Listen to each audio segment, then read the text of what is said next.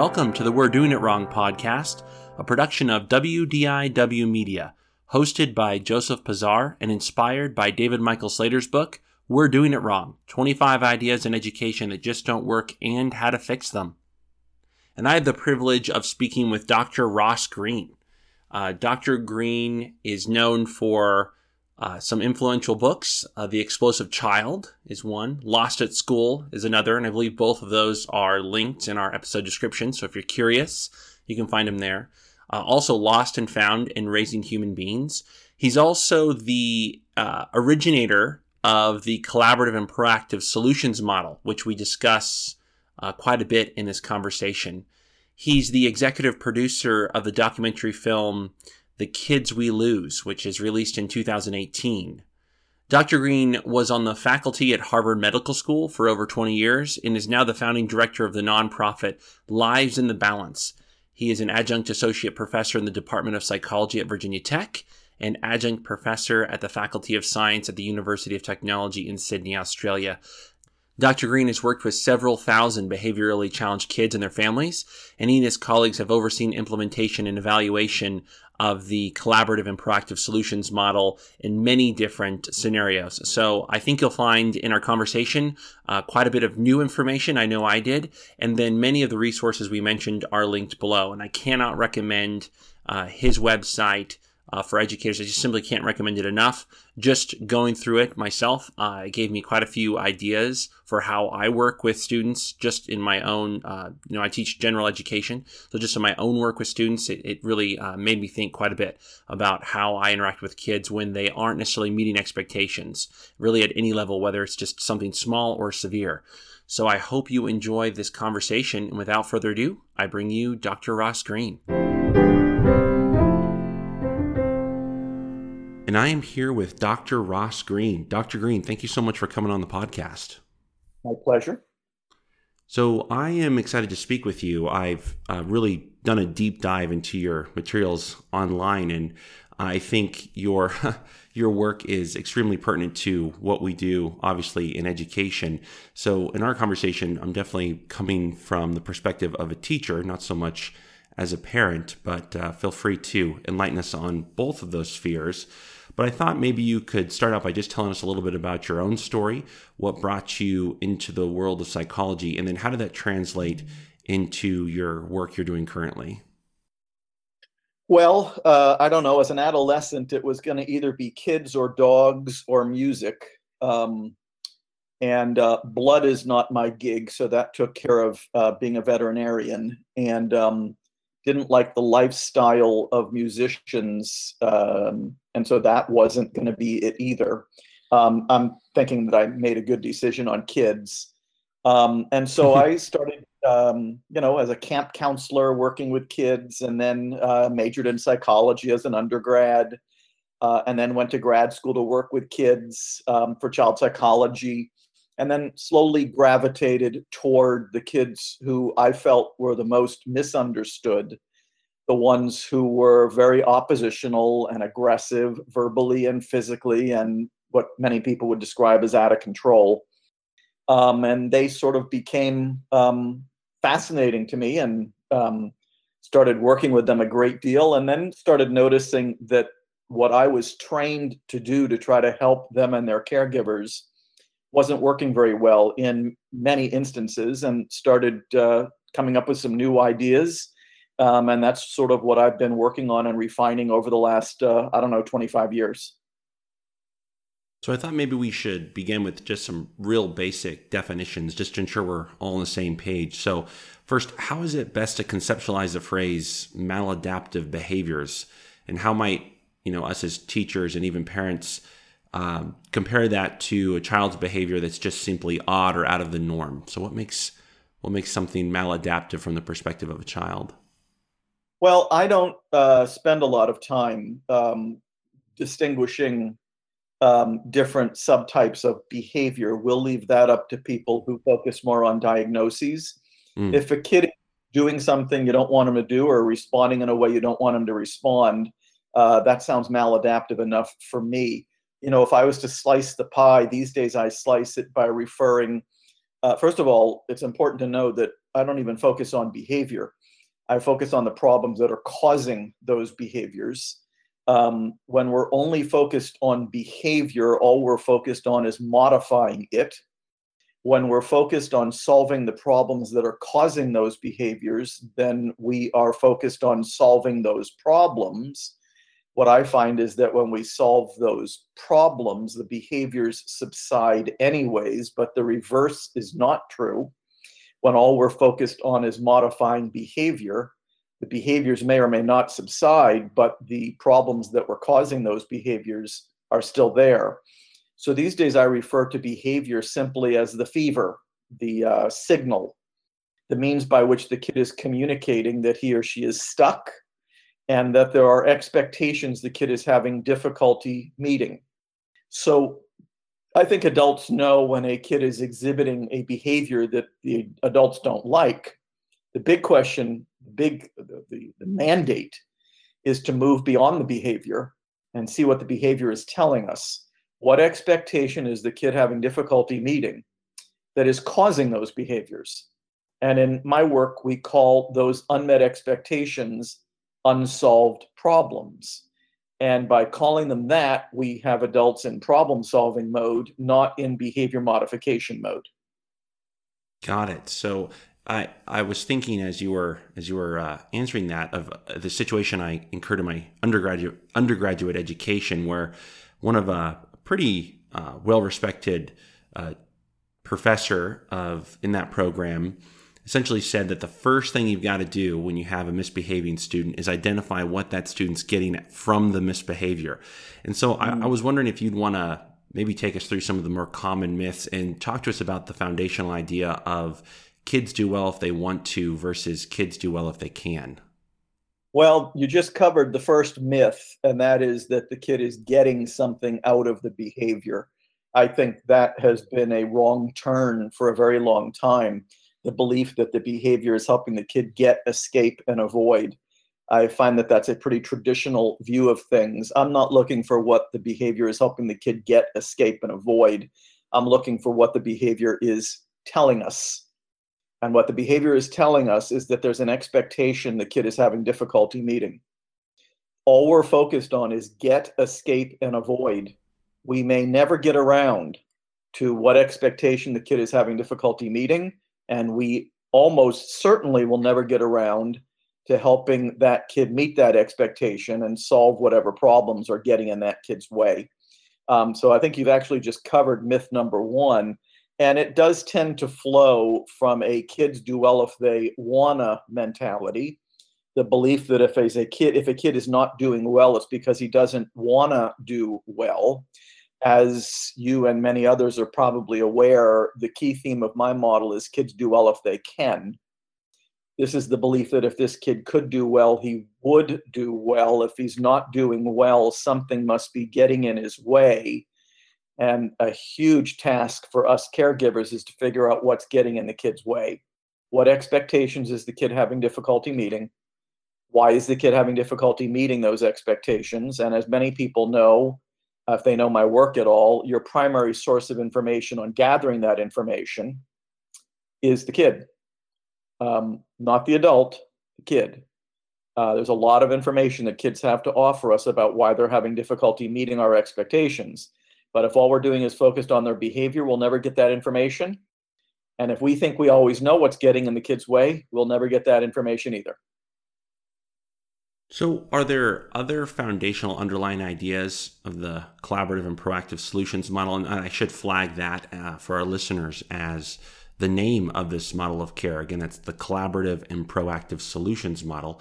So, how did you? Uh, what are some of the other basic underlying ideas? And and I'm wondering how you initially conceived of them. If this was something you kind of were observing, uh, and then you kind of backfilled with uh, or just built some curiosity and then, and then did some studies and figured out that this actually is the best approach or if it was a, initially a research endeavor? Um, you know there's a lot of research that has contributed um, to the evolution and origination of this model. A lot of it comes from neuropsychology which is where we learned that kids who are uh, behaving maladaptively are lacking important skills but are not lacking motivation. Um, but we've actually already covered a lot of the key themes of the model. One of them is that instead of focusing on behavior and modifying it, you're focused on the problems that are causing those behaviors and solving them. Two big themes that we haven't covered yet um, is that that problem solving needs to be both collaborative, uh, which is means it's something you're doing with the kid rather than to him. So collaborative, not unilateral, and it needs to be proactive rather than reactive. Those are huge themes because uh, they contribute to the name of the model, um, collaborative and proactive solutions. Um, and yes, it's good that you called attention to that. Uh, the name change because I used to call it collaborative problem solving, but I don't call it that anymore. It's now collaborative and proactive solutions. In many ways, it's actually a better name. Um, but there's a few other key themes, one of which we've already covered. Um, kids do well if they can, not kids do well if they wanna. And doing well is preferable. Um, this is the belief that if this kid once again could do well, he would do well because he'd prefer to be doing well. There's no research telling us that behaviorally challenging kids are doing are preferred to do poorly. That's a myth, but still a very popular belief system. Now let me go back to one of the key themes because it often throws people for a bit of a loop. The belief that the problem solving should be proactive rather than reactive is usually met with the response yeah, but how can we be proactive when we never know when the kid's going to blow?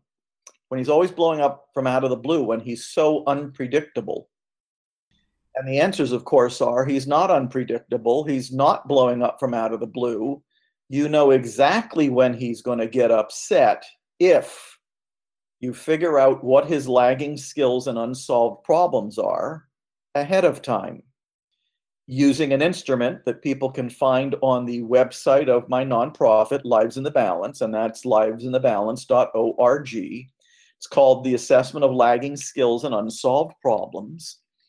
It helps make kids who people have been believing all along were unpredictable predictable. What I'm always saying is, once you figure out what a kid's lagging skills and unsolved problems are, there are very few surprises left. But the good part about that is that once you figure out what expectations the kid is having difficulty meeting, you can start solving those problems proactively because they're highly predictable.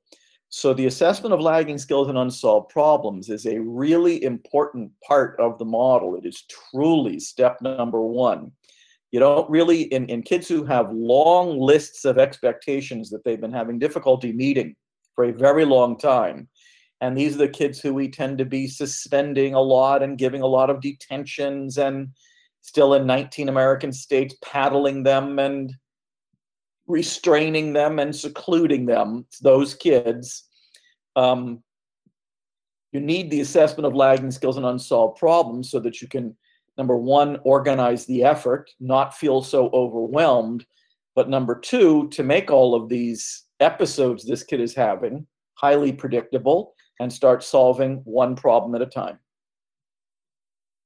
And I'm definitely going to put the link for the educator walking tour in the episode description, so all of our uh, teachers and, and, interested listeners can can go check that out because I I know you've got it, basically all the material. excuse me, all the material organized pretty pretty nicely for any interested party, including that uh, that assessment tool you mentioned. I know it's linked there along with along with videos. And and, and I'm curious as well. Um, you know, you've basically built this huge website, and you're giving all this information and these tools out for free. At what point uh, in your development of this model did were you able to essentially uh, give it away? Uh, well, I've always been trying to give away resources for free. Um, I don't know. I guess that's just my. Um, um, I don't think mental health professionals should be getting rich off other people's misery. Um, and so um, it's always been my goal to have all those free resources available um, on a website so as to make them as accessible as possible. And we're always thinking of new resources to put up on the website, but and I'm very devoted to making sure that they are free. I want this model to be accessible to everybody, irrespective of their ability to pay. Of course, it does require an internet connection, which some folks don't have yet. About that, I may not be able to do much. Um, but the goal has always been to make this as accessible as possible. Um, and that's why there are so many free resources on the Lives in the Balance website. I think that there are many people who are a bit astonished that a model originator would be giving the model away for free rather than trying to uh, save all his money to live in St. Bart's someday. I have no desire to live in St. Bart's someday. So yeah, well, and it's just it's organized very very nicely. In, in fact, I was I was uh, just reflecting as I was going through it that that one could essentially take these materials and and get to work with it pretty pretty quickly. The uh, the barrier uh, the barriers have been I think lowered for for implementation of, of your ideas. So thanks for that. I'm I'm curious. I, I did look at the research section of your website, and obviously there's a ton there. So I did not go through it in any amount of detail, but I'm wondering if there's been any major evolutions or changes to your model throughout the years as uh, more research has essentially, from from what I saw, um, and obviously it's on your website, but it appears as though the research is validating these ideas. So, have there been any major changes? There have been major changes. I would not say that they have been prompted primarily by the research. The changes to the model have been prompted more by um, my experiences in implementing it and seeing people try to implement it. And I would say that the biggest change, um, there's a few changes. Number one, there wasn't always the assessment of lagging skills and unsolved problems, so that came along the way. But when The Explosive Child was first published in 1998, uh, it gave the impression that a lot of the problem solving was supposed to be done in the heat of the moment and emergently. And it rapidly became apparent that that was not the ideal timing for solving problems. And so the whole focus on proactive has been huge because still, and this is true of schools, families, facilities, a great deal of the intervention that takes place for behaviorally challenging kids still takes place in the heat of the moment. And nothing there's nothing great going on in the heat of the moment. Um, you know the the when you're in the heat of the moment you're in crisis management mode and the only good advice somebody could give you on what to do in the heat of the moment is diffuse de-escalate keep everybody safe. But heat of the moment is really a lousy time for trying to solve problems collaboratively or trying to solve problems at all and so the whole emphasis on being proactive in the approach to problem solving uh, has been a huge evolution in the model um, and I think it's made it easier for people. It does require some structural changes in schools and in facilities and even the lives of families because people do tend to be accustomed to leaping into action the minute a problem pops up. It's a revelation for many people to discover that the very vast majority of problems don't pop up this kid's been struggling with that expectation for a very long time, and that makes it highly predictable. And if it's predictable and we identify it proactively, then we can solve it proactively too. That's been huge. You know, it's it's interesting the predictability of some of the challenging behaviors and the claim thereof that these behaviors are are predictable. It's something that I agree with kind of from an intuitive level that there tend to be reasons. There are, as you put it, expectations that the student is incapable of meeting. So once those are identified, one should be able to predict the behavior. But uh, sort of just taking the other side of that, um, how would you respond to this notion that as a classroom teacher, what's going on is so complicated? There's so many interactions. Um, there's so many different structures throughout a particular uh, child's school day, especially at the middle school level for really the first time that uh, it's well it might be uh, uh, sort of within the realm of reality to uh, figure out what kind of expectations might cause a kid to go off. It's nearly impossible to mitigate the environmental factors that might cause it to happen in a school just because everything that's going on is, is pretty complicated. So then students end up being isolated so that their environments can be controlled. And that's also not necessarily something we want to see occur. So how do you um, how do you parse that? Or maybe just help me conceptualize that. How do we avoid essentially taking some of our students with severe behavior challenges and putting them all in the same room just to kind of get them away from those environmental factors that are causing those behaviors? Well, um, you're using some terminology that I would adjust slightly because it leads us in a somewhat different direction. You're saying environmental factors, I would say expectations. Mm. You're saying managing the environment, I would say solving problems. And those are two really key distinctions. Um, because, yeah, it, this is going to feel completely overwhelming if we think it's totally our job to um, sort out all the complex environmental factors that could be contributing to a kid's challenges and trying to manipulate, uh, as they say in the business, uh, those environmental factors so that the kid's not challenging anymore. It's not what you're doing in this model. Um, what's what's true throughout the school day is that we have expectations. Most students are meeting them. Some students aren't. What's going on in every social studies class is expectations that most students are meeting and that some students are not. So, one of the nice things about this model is that number one, the adults are not on the hook for figuring it all out. They've got a partner, a teammate, the kid, and the adults are not on the hook. We're, we're for, for manipulating the environment so that the kid stops misbehaving. That's not this model. What adults are on the hook for in this model is identifying the expectations that the kid is having difficulty meeting and um, creating time to meet with that kid so that we can get those problems solved.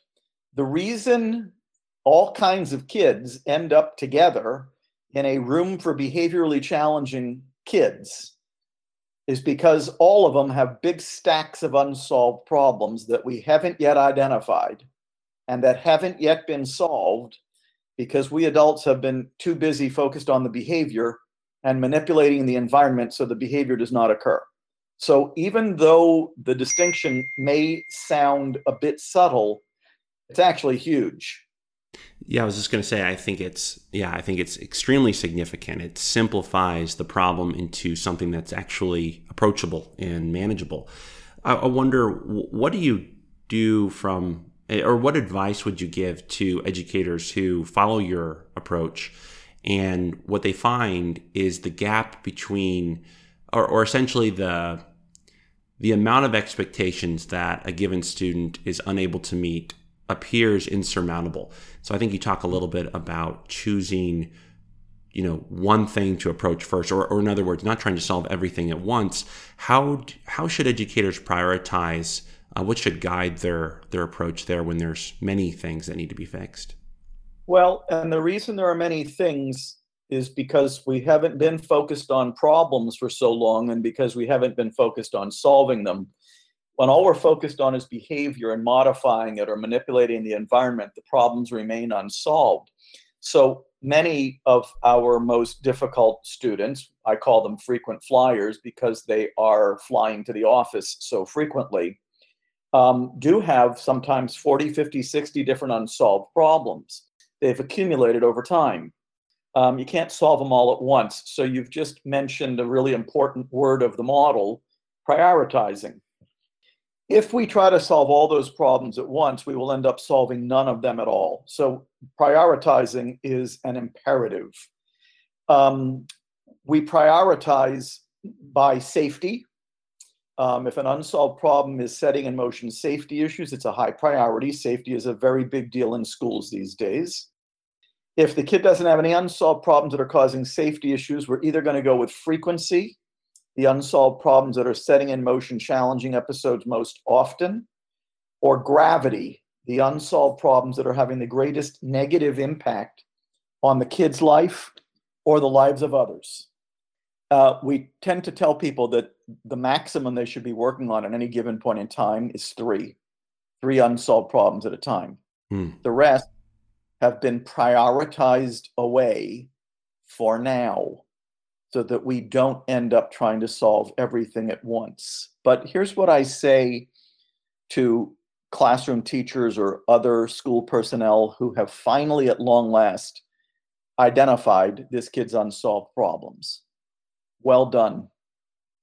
You have just done this kid the favor of a lifetime because you have finally, at long last, identified every expectation this kid is having difficulty meeting that have been setting in motion challenging behaviors for a very long time. Congratulations, well done. You just did this kid a huge favor. But you inherited all those unsolved problems, and you should feel no need to solve all of them all at once. You inherited them. All progress is incremental. You're going to solve two or three at any given point in time. At the end of a school year, you may have solved 15. By solving those 15, you may solve others. So you are definitely not going to have to solve 40 or 50 unsolved problems for this kid to start looking better. Truth is, many students have just one or two, maybe three unsolved problems that are accounting for a very high percentage of their challenging episodes. Um, bottom line is we got to get started somewhere. Otherwise these kids all end up in a classroom together be still having high piles of unsolved problems. And would you would you make the claim that the at least the principles within this approach uh, even if not all the formal aspects of it including the forms and such are, are just good practice kind of at that tier one level? So any student who has some struggles in school with regards to expectations, even if they're not severe, this is the approach teachers and educators ought to be uh, taking? Yes. And by the way, if you do this at tier one, in my opinion, there's almost nobody left at tiers two and three. Not to switch the subject, but uh, maybe just to add to it, I, I saw the trailer for your soon coming documentary film, The Kids We Lose and I was pretty captivated by it. I I've always had an innate curiosity, I think, with uh, behaviorally challenged students, and so this is definitely something I'm going to be I'm going to be watching. I'm wondering if you could just tell us a little bit about the documentary. How does one come to make a documentary, and then uh, can we expect to have access to it in the coming months? You can expect to have access to it in the coming months, but I am a bit beholden to film festivals at the moment because we're not sure where it's going to have its premiere yet. And it's got a premiere before we can release it for lots of screenings. And since that's up in the air, when it's going to be viewable by everybody is still somewhat up in the air. Um, I think we'll have that answer within the next two, maybe three months. I hate to keep people waiting on it. How do you come to make a documentary? You observe all kinds of things going on out there that you know are wrong. And you come to the recognition that most people have no idea that those things are going on out there, including politicians and other policymakers. And you say to yourself, we have got to expose what's going on out there because it's brutal and it's not okay. Um, and then you um, say to yourself, well, uh, how can I make sure that this film is as impactful as possible? And then you decide to create a film that is feature length and a film festival quality film, and you end up spending and having to raise an enormous amount of money on it. Um, but I'm delighted to report that we've been successful in raising that money, and the film is now done. And I'm really looking forward to having people see it. Um, and potentially to the policy changes that may result from the impact that this film has. At the very least, it's uh, going to help people know what's going on out there. I should let people know the film is really not about the collaborative and proactive solutions model. It's an expose about what's going on out there and how horrifically we are still treating kids with behavioral challenges in lots and lots of places. I think just the statistics that you cite, you know, the number of suspensions. I mean, just the fact that kids are still getting paddled in school surprised me.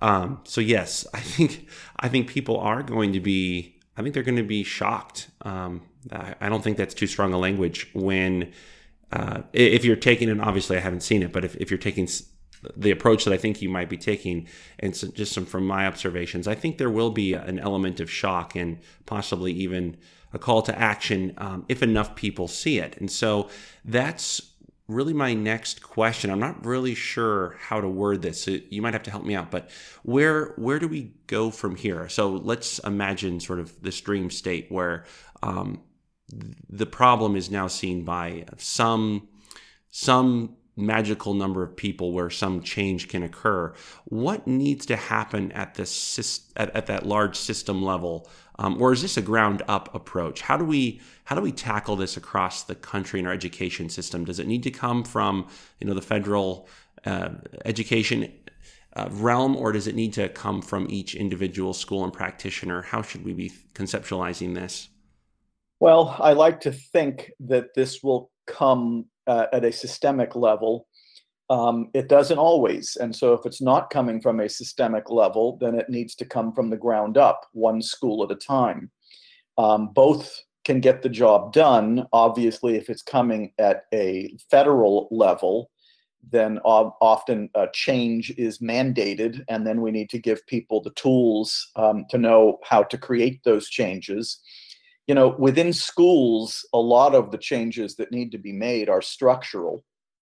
Um, how we spend our time, how we evaluate teachers, how we refer kids uh, for help, how we refer kids for discipline. Um, lots of those changes are structural, and those are the things that I'm starting to write a lot more about. Um, and some of those structural changes, it sure is helpful, though they can be done at a grassroots level. Sure is helpful if it's done uh, at a more macro level so that people at the individual school level feel like they have permission uh, to do things differently.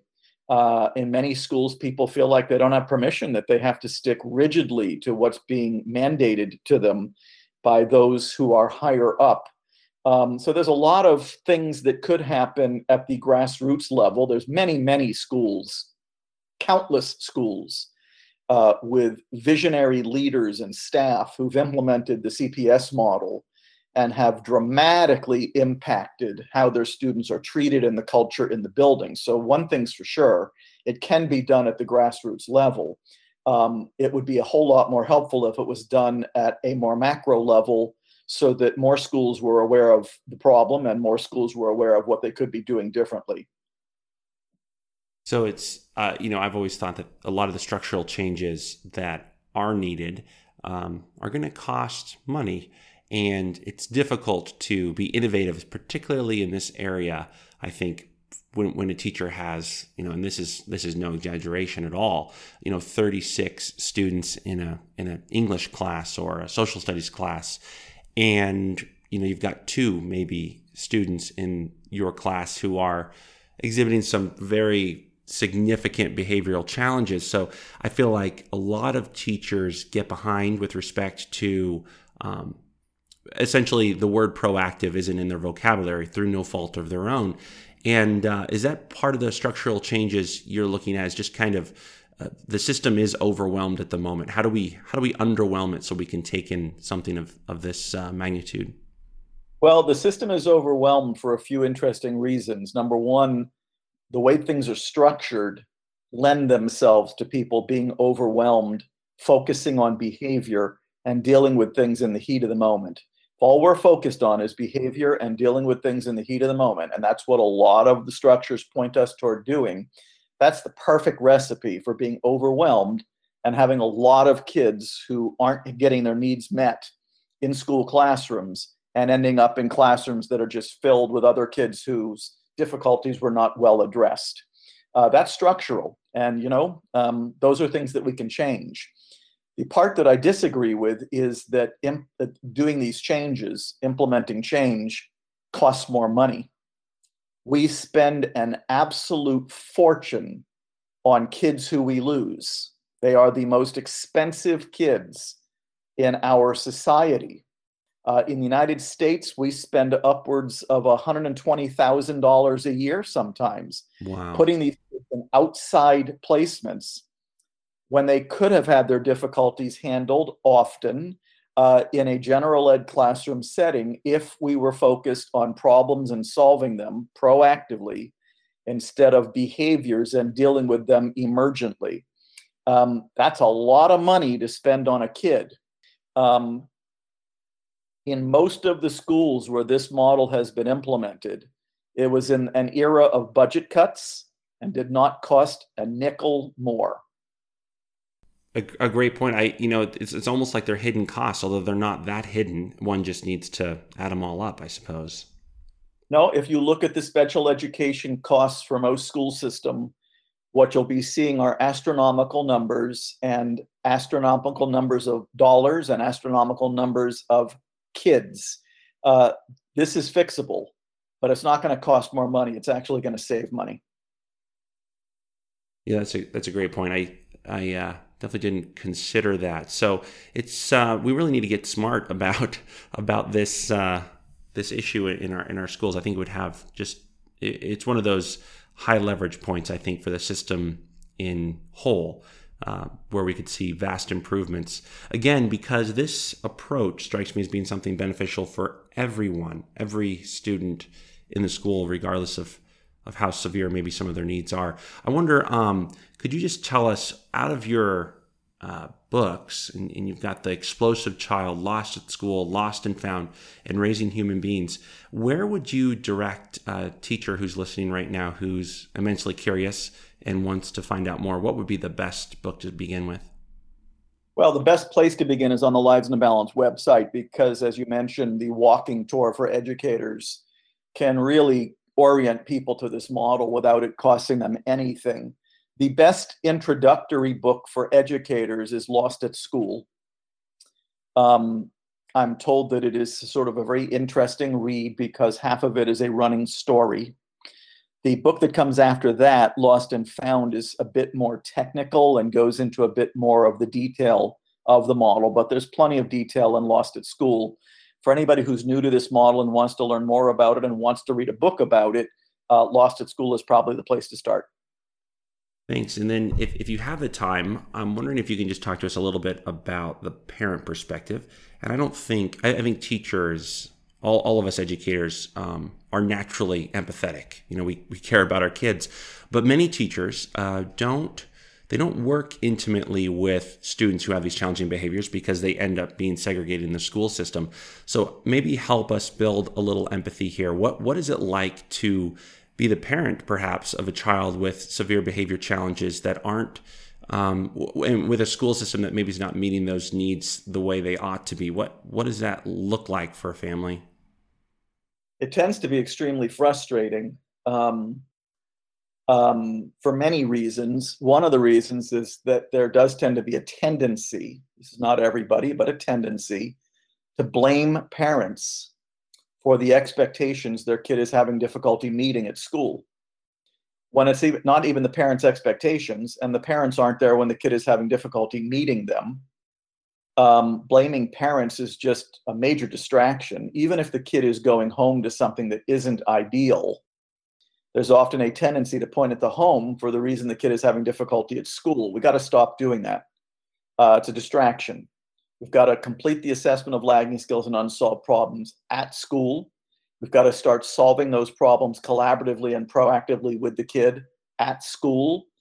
Even if the kid is going home to something that isn't ideal, educators have this kid six hours a day, five days a week, nine months out of the year. You can do a kid a whole lot of good in six hours a day, five days a week, nine months out of the year. The ideal, of course, is to not blame the parent, even if you believe that the kid is going home to something that isn't exactly ideal.